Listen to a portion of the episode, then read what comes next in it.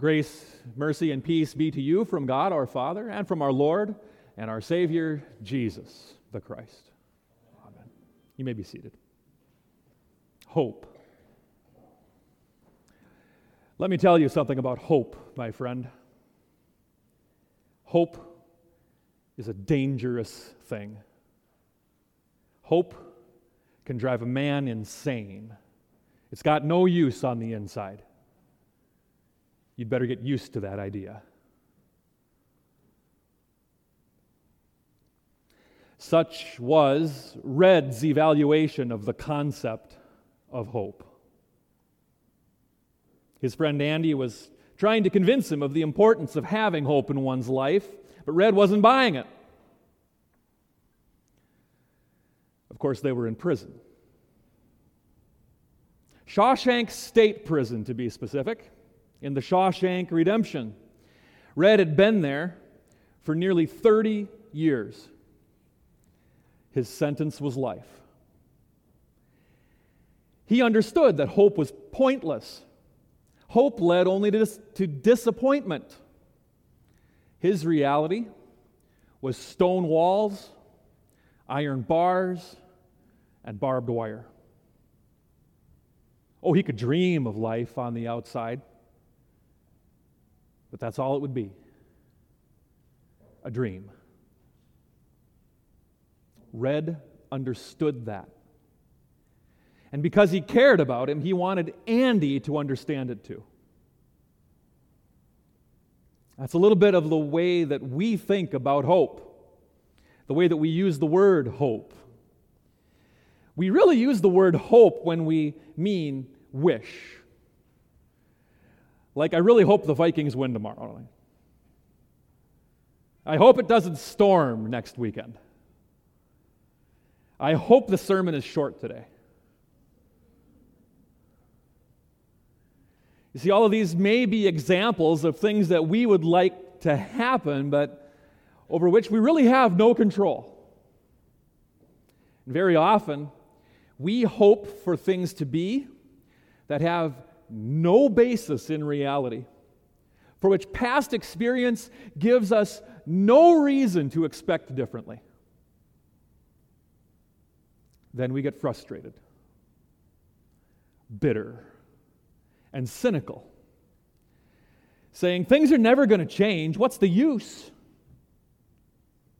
Eventually, we may just stop hoping altogether. We become like red giving up hope, thinking it's pointless, and even dangerous. We're much better off accepting things the way they are and living in the now. We'll be much happier that way. That's how it is living in a sinful world.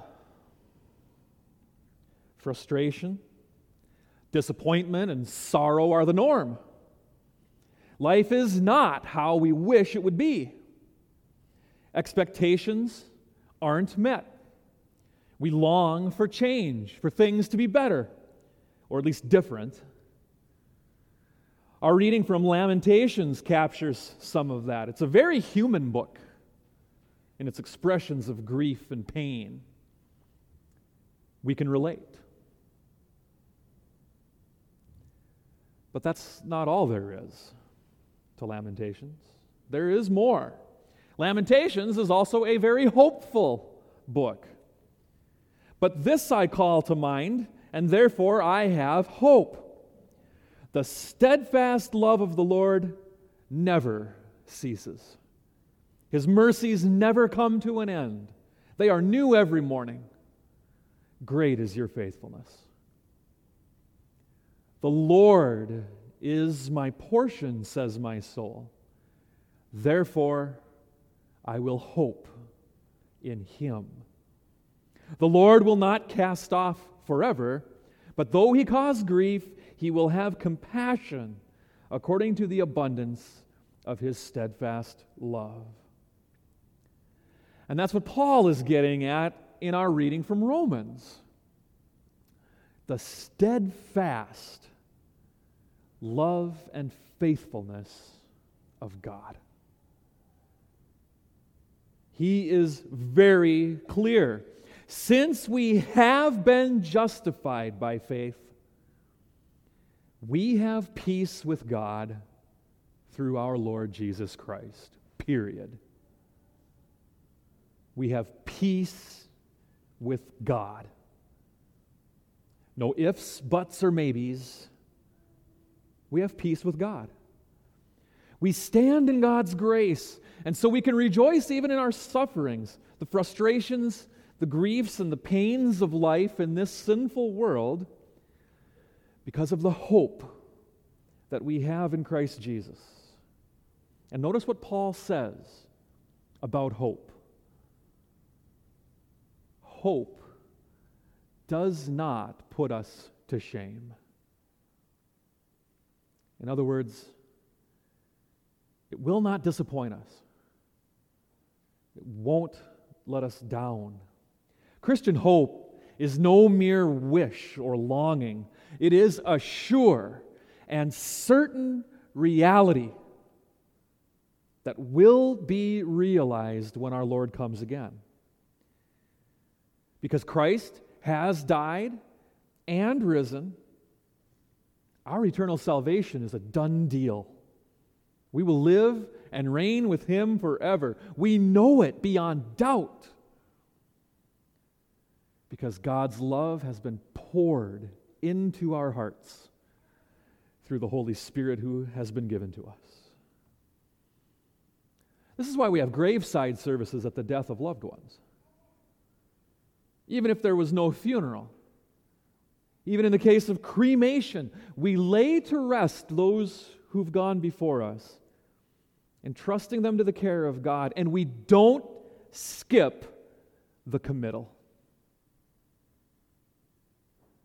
In the sure and certain hope of the resurrection to eternal life through our Lord Jesus Christ, who will change our lowly bodies so that they will be like his glorious body. We don't say, I sure wish Jesus would raise me from the dead on the last day. Or wouldn't it be nice if I had a glorified body like Christ's? No. He will. He absolutely will. Just as sure as He Himself is risen from the dead and lives and reigns to all eternity. And that hope, that sure and certain reality, is what gets us through this life that so often looks like anything else. Red finally comes to realize this in the Shawshank Redemption. But it took finally being released from prison after 40 years before he did. Andy left instructions for Red to follow after he got out. Instructions that led him to a letter. And as the movie ends, we hear how hope has changed Red's perspective, given meaning and purpose to his life. The once cynical and jaded convict heads for Mexico and tells us, I find I'm so excited, I can barely sit still or hold a thought in my head. I think it's the excitement only a free man can feel. A free man at the start of a long journey whose conclusion is uncertain. I hope I can make it across the border. I hope to see my friend and shake his hand. I hope the Pacific is as blue as it has been in my dreams.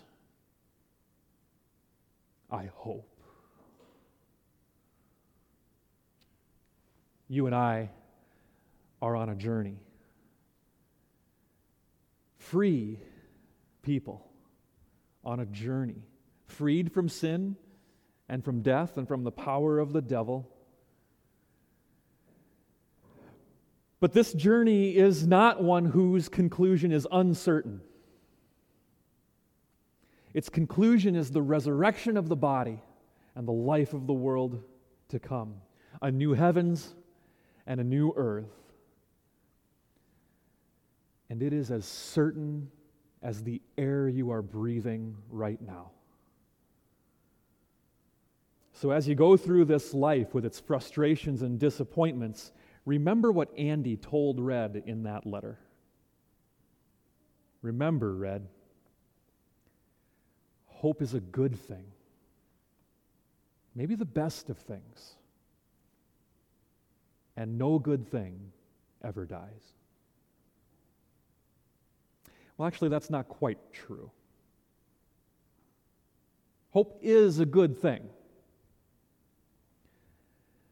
But there is one thing still better. And we'll hear about that next week. Amen. The peace of God that passes all understanding, guard your hearts and minds in Christ Jesus. Amen.